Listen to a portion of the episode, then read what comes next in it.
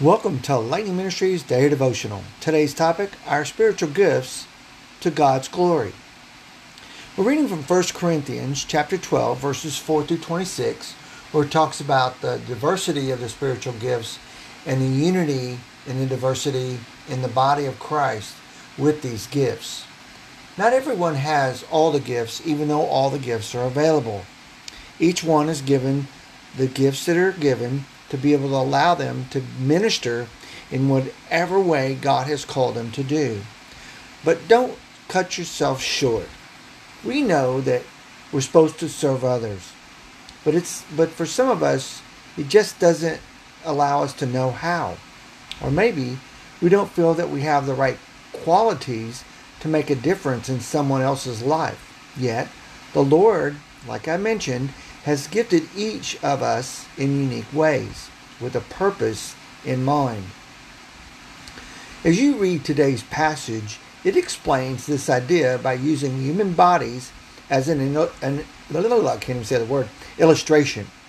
Each person has gifts, and that purpose is made for the entire system to function in a well constructed manner. Now, what do I mean by that?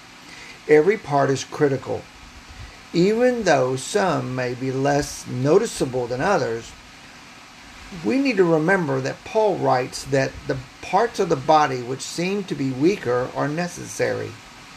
And those parts of the body which we consider less honorable on those that we bestow the greatest honor, so that there may be no division in the body, but that the parts that have the same care for one another. Now, one person who took this communal perspective to heart was Peter himself. In a letter, he defined himself as a bondservant and an apostle, apostle, listen to that, apostle of Jesus Christ. Interesting today on a Monday. Now, he was no longer a man motivated by self interest, which I know a lot of us are learning not to do. But once he followed Jesus, he saw himself as a servant of God. You and I, too, are called to serve the King of Kings with whatever abilities we are given, whether it's teaching, sweeping, or listening.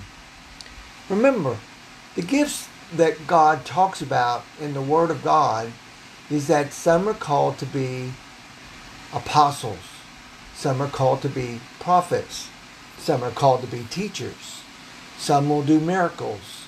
There's those that are healing and helping and leading and all various kinds of tongues and speaking in tongues. But not of us, not all of us are designed that way. Thanks for listening and have a blessed day.